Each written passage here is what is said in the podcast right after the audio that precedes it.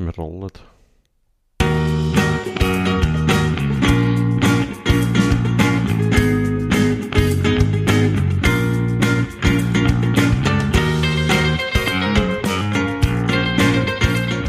Herzlich willkommen zu einer neuen Ausgabe von Weltumschau mit dem Claudio. Und dem Dominik. Ja.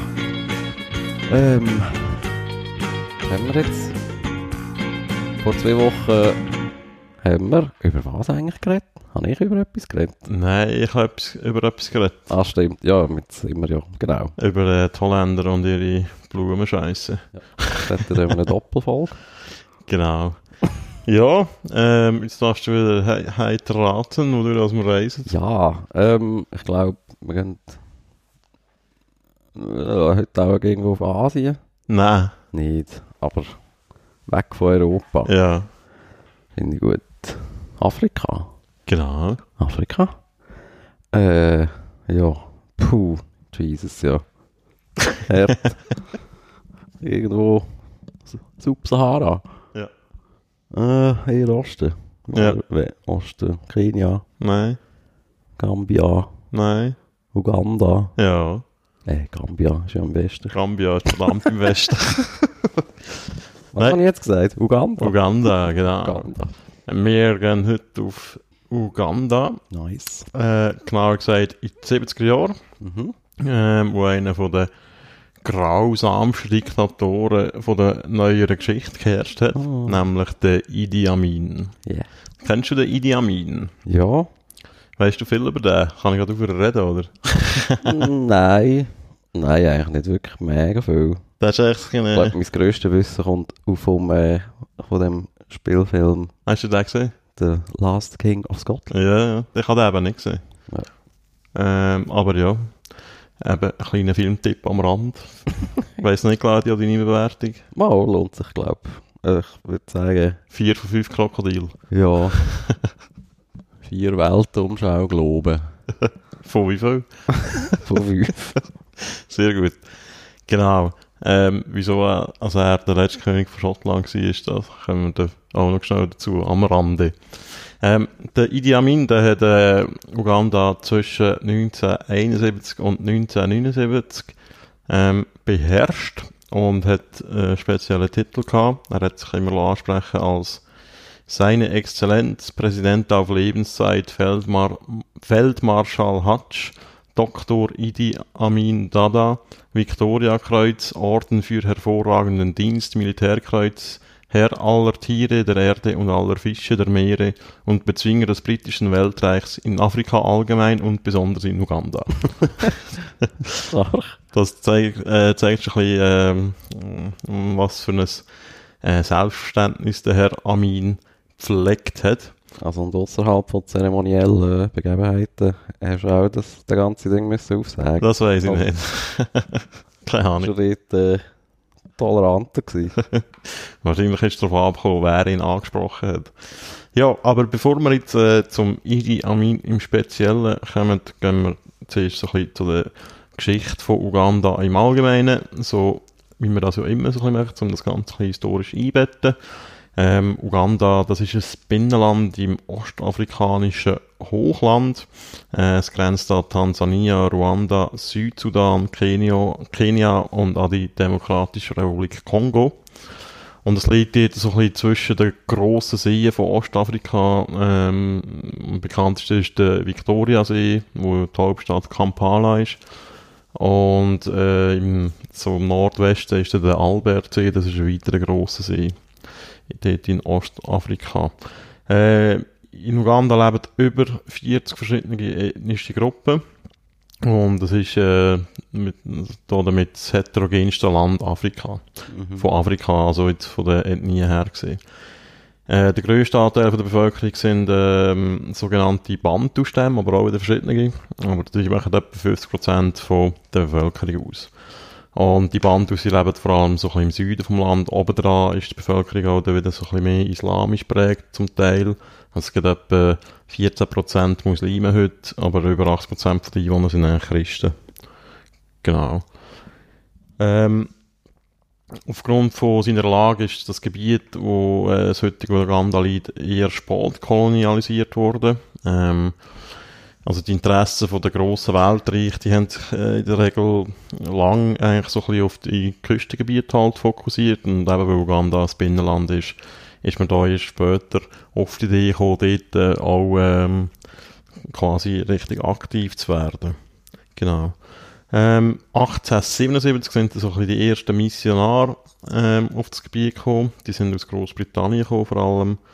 Ähm, und dann hat es dort noch nicht wirklich einen Staat im modernen Sinn gegeben im Gebiet vom heutigen Uganda, sondern es hat verschiedene Herrscher gegeben, die kleinere Gebiete ähm, beherrscht haben. Äh, die mächtigsten von denen sind äh, die sogenannten äh, Bugandas gewesen. Also es hat den König von Buganda gegeben, mit B, Buganda. Ähm, und der hat sich dann eben so Ende 19. Jahrhundert, also genauer 1876, äh, das erste Mal äh, mit Gewalt gegen Muslime gewehrt.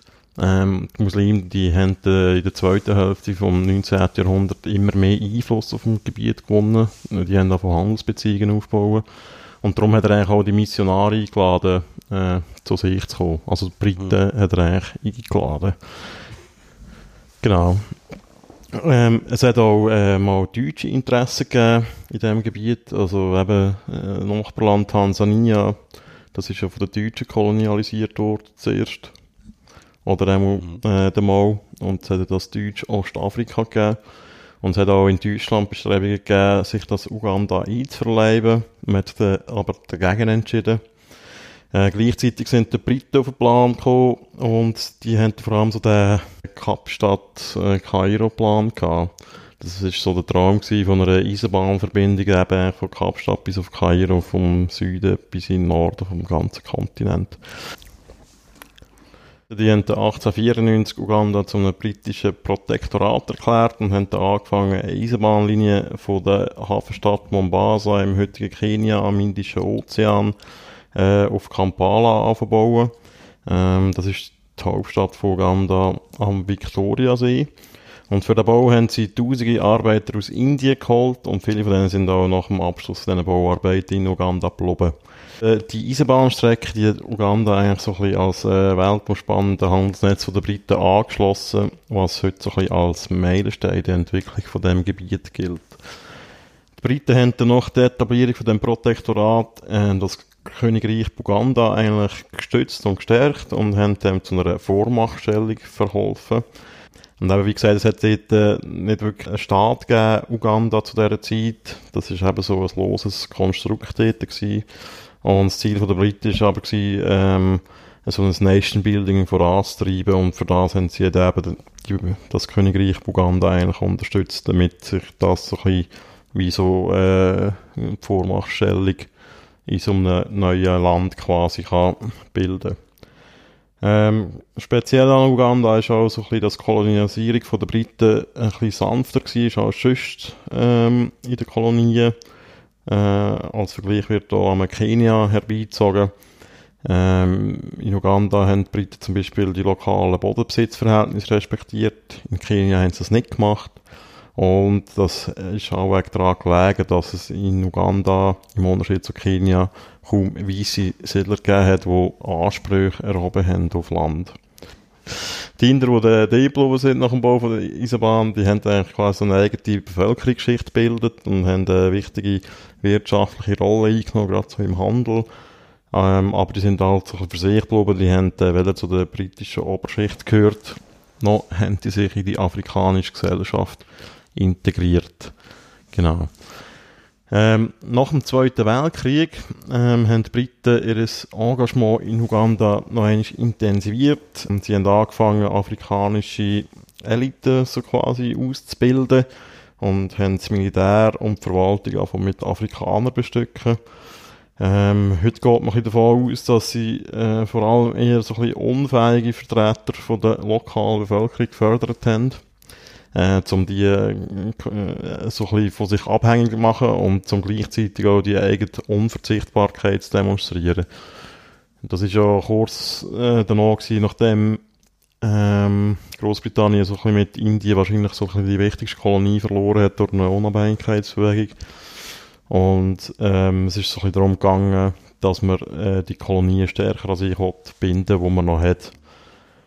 Ähm, gleichzeitig ist es dann halt ähm, in den 50er Jahren auch zu immer mehr Widerstand gekommen, gerade auch in Afrika gegen äh, die Kolonialherren, also nicht nur gegen Briten, auch gegen Franzosen und Belgier etc., alle, die da sind.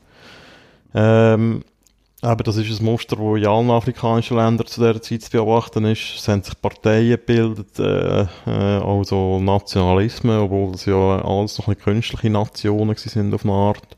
Es hat Unabhängigkeitsbewegungen gegeben. In Uganda selber haben die Parteien immer auch noch starken regionalen Charakter gehabt, also gerade wegen dem, der heterogenen Stammesstruktur äh, hat sich dort nicht so ein ugandischer Nationalismus wirklich ausprägt. Es ist 1958 zu einer ersten Direktwahl fürs Parlament gekommen. Und das ist so gerade so zwei Jahre gewesen, bevor dann eigentlich so ein das afrikanische Jahr eingeläutet worden ist, das Jahr 1960. Äh, das nennt man so, weil dort 18 afrikanische Kolonien die Unabhängigkeit erreicht haben. Genau. Uganda ist der erste 1962 die Unabhängigkeit entlohnt worden. Das ist eigentlich auch ein unblutiger Prozess gewesen. Ähm, die Briten haben äh, irgendwann ist, glaube ich, auch mal so ein bisschen Interesse verloren an der, der ganzen Kolon Kolonialgeschichte, weil es mit sehr vielen Problemen verbunden war, gerade auch in anderen Ländern. Ähm, und äh, Uganda ist jetzt auch nicht so wahnsinnig wichtig gewesen, weil es keine Bodenschätze hatte und es sind da eben kaum äh, Briten in Uganda dauerhaft niedergelassen gewesen. Also hat man auch nicht irgendwie das Gefühl gehabt, man muss jetzt so noch die eigenen Leute verteidigen dort. Mhm. Genau. Und die Vormachtstellung vom Königreich Buganda ist durch einen politischen Deal ähm, erhalten geblieben, auch nach der Unabhängigkeit. Ähm, die Partei vom ersten Premierminister Milton Obote äh, ist ein Bündnis mit der Partei vom König eingegangen. Und Obote, der hatte die Wahl gewonnen, auch dank der Unterstützung von, dem, von dieser Partei vom König. Und äh, eben der Obote ist der Premierminister geworden und der König ist gleichzeitig zum ersten Staatspräsident von Uganda geworden. Genau. Es hat äh, neben der Buganda-Region noch andere Regionen gegeben, die einen gesonderten Staat hatten, äh, Status hatten äh, in der Verfassung.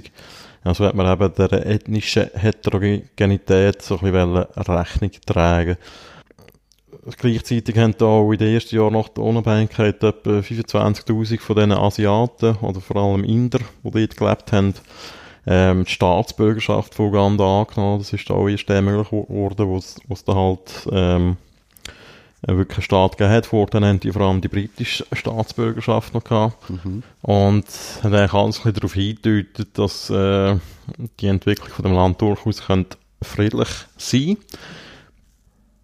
Aber, Spoiler, nein.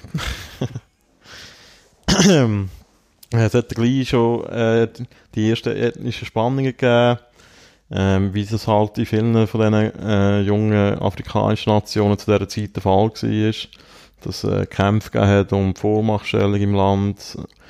Und äh, die, die, Regierung unter dem Milton Obote hat äh, immer mehr autoritäre Züge angenommen 1966 hat er den Ausnahmezustand ausgerufen, hat der König von Buganda ähm, als Staatspräsident abgesetzt, hat auch an, alle anderen regionalen Machthaber abgesetzt und hat sich selber an die Spitze von einem Einparteienstaat gesetzt.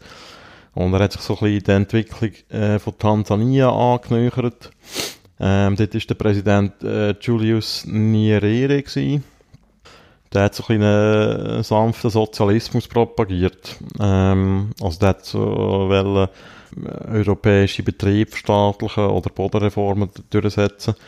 Und Tansania war zu dieser Zeit so ein bisschen die Hegemonialmacht in Ostafrika gewesen. Also, die sind immer so ein bisschen der Entwicklung ein vorausgegangen und der Obote hat sich mit seiner Haltung so ein bisschen dem angeschlossen.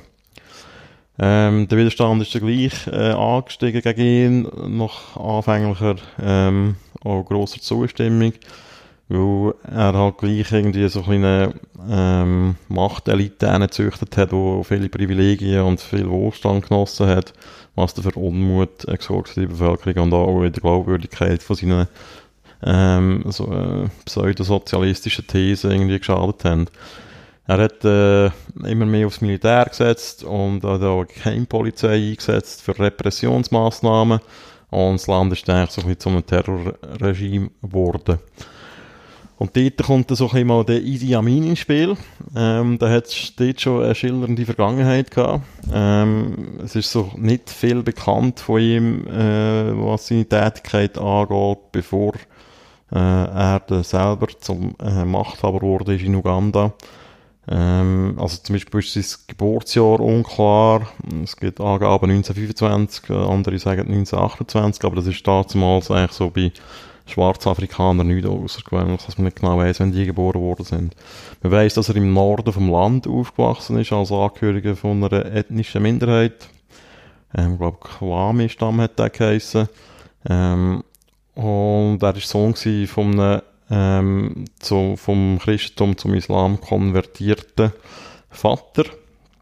Und der Idi Amin ist aber schon 1946 in die britische Kolonial Kolonialarmee eingetreten und hat dort Karriere gemacht.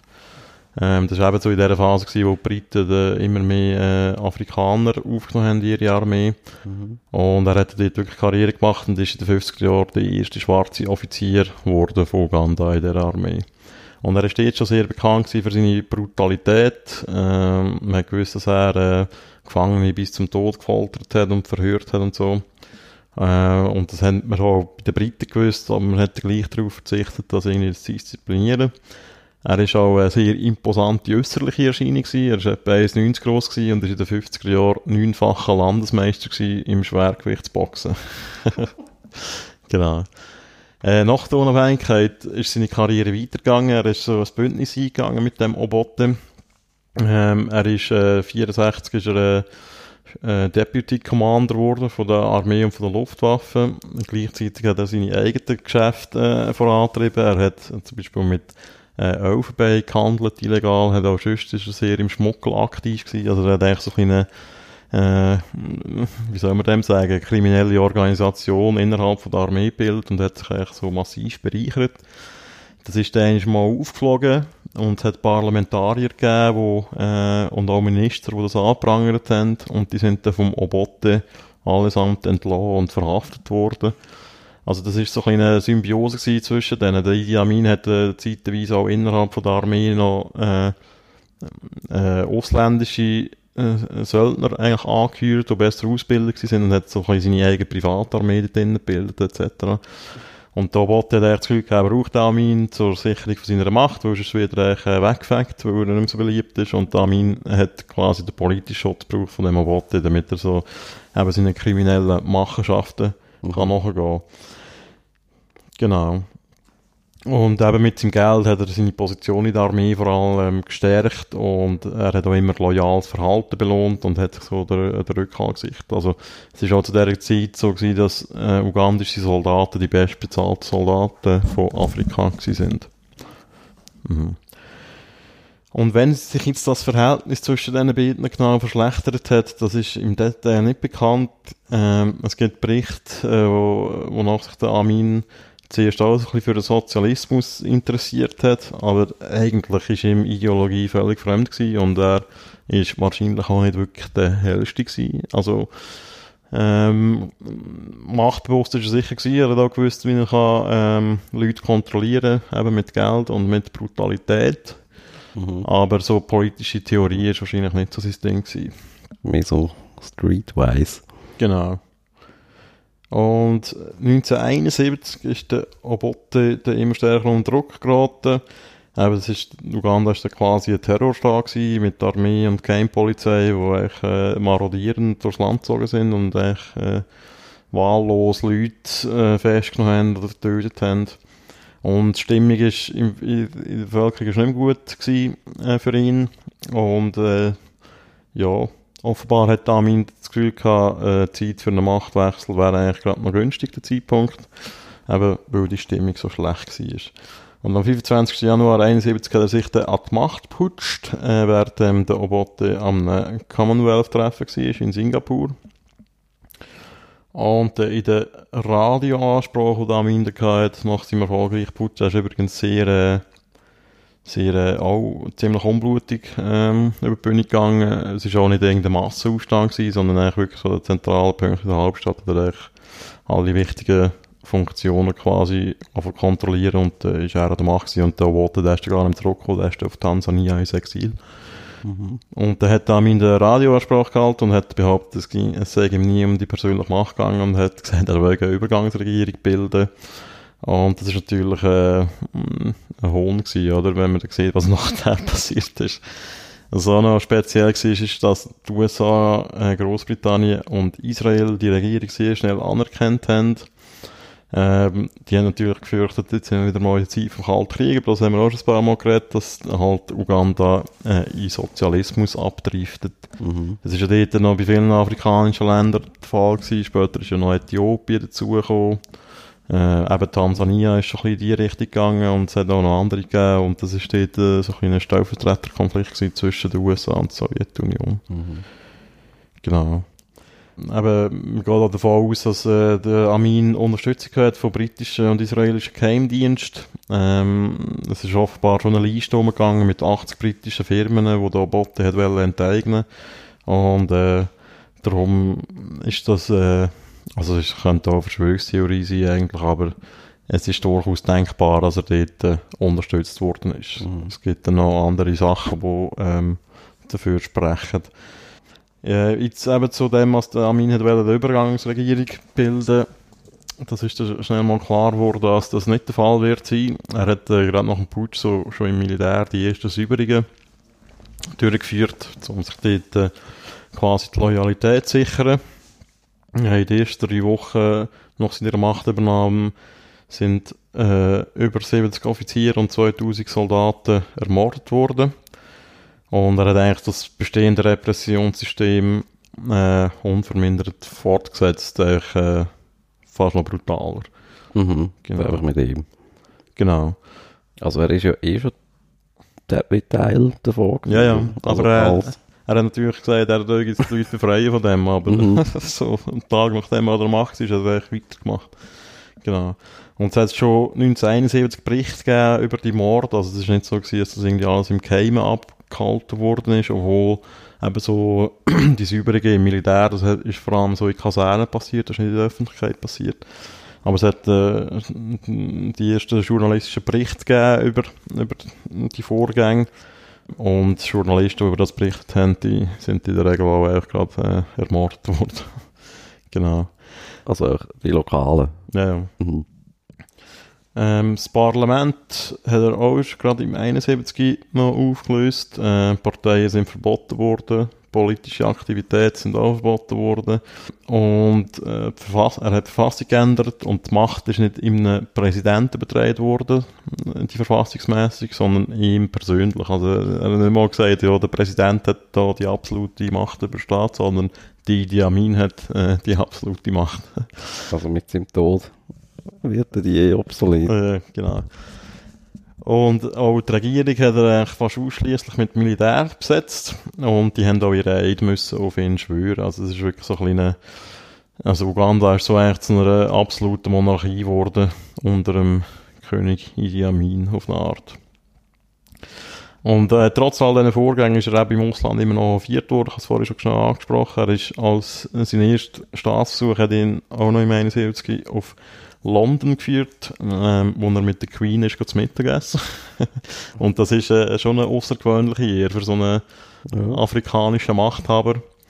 Ähm, er hat sich auch um gute Beziehungen zu Israel bemüht. Ähm, er hat sich dort vor allem militärische Hilfe erhofft. Ähm, 1971 soll er in Jerusalem um 24 Kampfflugzeuge äh, gebeten haben, um Tansania zu bombardieren. Er hat nämlich den Plan gehabt, Uganda äh, direkten Zugang zum Indischen Ozean zu schaffen und der wäre natürlich durch tansanisches äh, Gebiet gegangen und er hat schon mal Einfach im Weg gewesen. ich schlage jetzt echt mal eine Schneise durch das Land durch und hat gedacht, die Israelis geben 24 äh, Kampfflugzeuge für das. Geil. Die haben das natürlich abgelehnt. genau. Es gibt noch so, es gibt so mega legendäre Fernsehinterviews auch mit ihm. Ja, also äh, er ist, glaube ich, so ein eine Mischung zwischen einem Klon und echt einem krassen brutalen Mongo. Also, Mhm. also er hat wirklich auch Zeugs rausgelassen, offenbar, wo du wirklich musst sagen, den kannst du nicht ernst nehmen. aber gleichzeitig ist er halt echt so brutal, dass er auch mega gefährlich war, oder? Mhm. Ja. Gut, äh, die wirtschaftlichen Versprechungen, die er natürlich auch gemacht hat bei seiner Machtübernahme, hat er halt äh, selbstverständlich nicht können einhalten mit so einem System. Er hat auch keine Ahnung von Wirtschaft. Ähm, er hat schnell mal einen neuen Sündenbock gefunden, nämlich die Asiaten, die in Uganda gelebt haben. Weil die nehmen ja allen Afrikanern Jobs weg und so. Und im Sommer 1972 hat er äh, darum 50.000 Asiaten aus dem Land gerührt. Also die haben teilweise auch die Staatsbürgerschaft von Uganda gehabt. Die sind da noch, und das ist, das ist auch noch, besonders traurig ist, dass das von der Bevölkerung eigentlich noch unterstützt worden ist.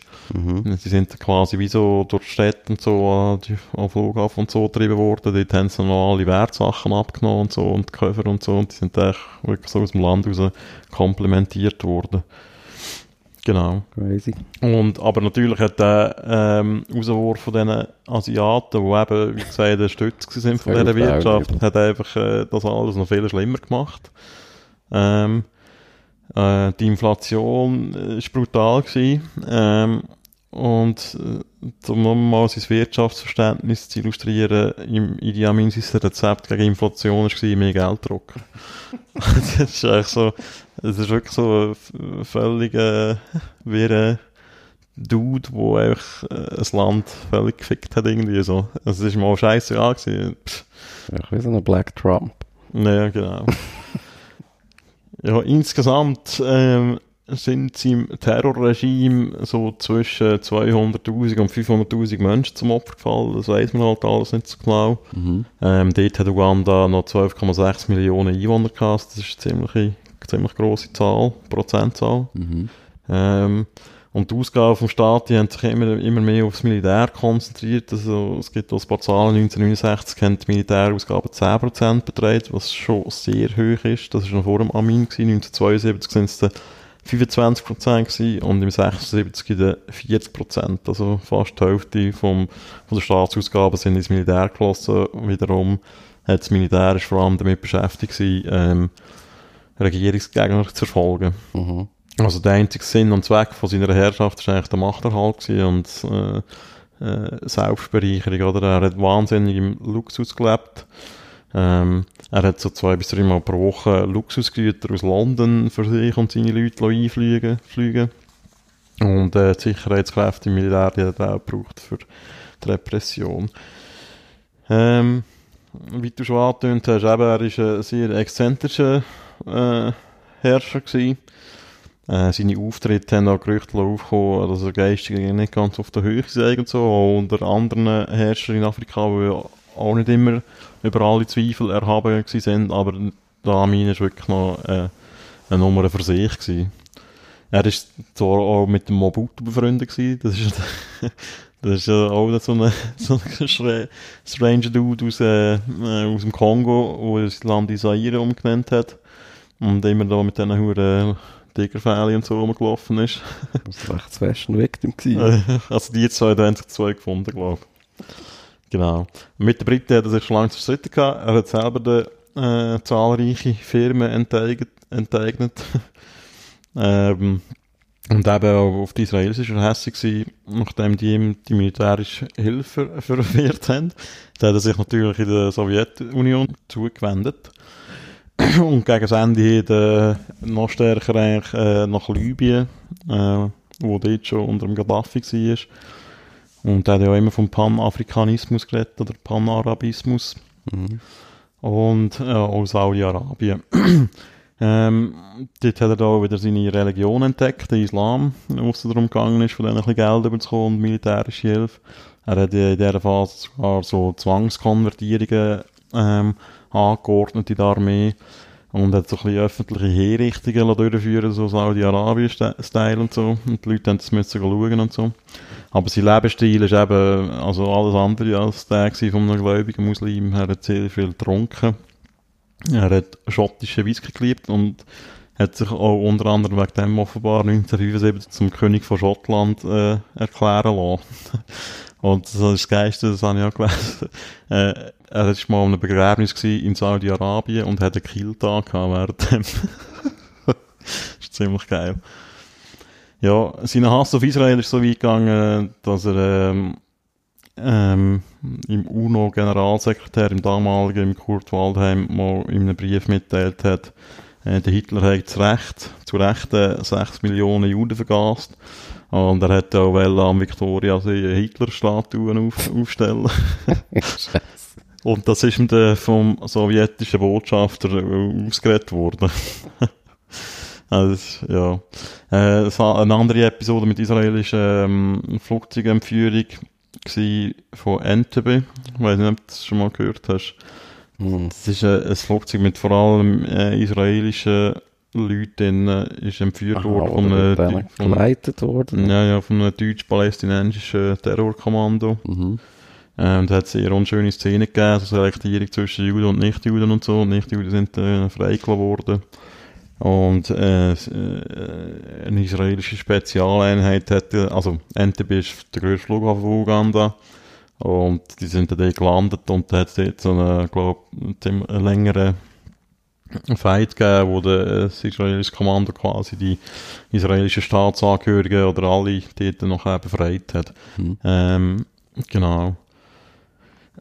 Das ist da noch, das ist ziemlich ein Skandal gewesen. Der Idi Amin ist natürlich fuchsteufelsweh gewesen nach der auf Israel und offenbar ist so eine ältere Dame ist in einem Spital gewesen in Uganda, wo in dem Flugzeug drin war, ähm, äh, eine Jüdin und die hat er dann umbringen dort im Spital. Das ist wirklich äh, völlig gar gewesen. Ja, ja, eben all das, all der Wahnsinn, der hat dazu geführt, dass Uganda immer mehr äh, isoliert war international und auch boykottiert worden ist. Die Wirtschaft ist äh, durch das nicht äh, besser gelaufen. Mhm. Im Gegenteil. Ähm, das Ganze hat gegipfelt im äh, Herbst 1978, wo der Amin so ein als letzten Befreiungsschlag versuchte, äh, Ang Angriff auf Tansania gestartet hat, um so ein von den riesigen Problemen im Inland abzulenken. Ähm, bei dem ist er vom Gaddafi unterstützt worden. Aber das hat dazu geführt, dass Tansania, wo natürlich äh, äh, immer schon ein Gegner war vom Amin, ähm, die sind eben unterstützt von dem Obote, der immer noch dort im Exil war, ähm, die haben dann quasi zum Gegenangriff äh, angesetzt. Ist ja auch ein grösseres Land. Ja, das ist vielleicht nicht die beste Idee gewesen, die anzugreifen. Und die haben äh, gerade gedacht, ja komm, das breitet bei dem ein Ende. Es sind auch viele Exil-Ugander dort äh, mitmarschiert und das, die sind im April 1979 äh, in Kampala einmarschiert und äh, haben das äh, Regime Amin eigentlich beendet. Mhm. Äh, die Idi Amin ist aber der schon weg gewesen, der ist nicht mehr da gewesen. Äh, sie ist auf Libyen geflohen und ist dann später äh, auf Saudi-Arabien auf Jeddah, das ist eine Stadt am Meer, ins Exil gegangen und dort hat er gelebt bis 2003, der ist nämlich gestorben. Ja, 2003. ja, das ist äh, die Geschichte vom Idi Amin. Geiler Scheiß. Ja, das ist ja auch noch lustig, dass es dort äh, halt trotz denen, ich meine, also man kann ihn ja schon fast als äh, Völkermörder bezeichnen, mit Mhm. so vielen Todesopfern. Aber dort hat es noch nicht so Bestrebungen gegeben, so afrikanische Despoten so ein bisschen vor internationale Gerichte zu stellen. Also das ist nie ein Thema Mhm. gewesen, bei ihm zum Beispiel. Ja. Ich glaube, die, erst, die ersten, wo das passiert ist, sind so die Verantwortlichen für den Völkermord in Ruanda. Das war das erste Mal, gewesen, wo so ein Mhm. bisschen international Druck ausgeübt wurde, um so Leute auch auszuliefern, oder? Dann den Prozess zu machen. Ja, Ja, lüpfige Geschichte gewesen, wunderschön. Habe nie so etwas Schönes gehört. Erbauend. Nein. Ganz tragisch, aber es ist halt wirklich so ein kleiner, wie soll Ja. sagen? So komischer Scheiß kann passieren in diesen, sagt man, Ex-Kolonien, die da Ja. unabhängig werden.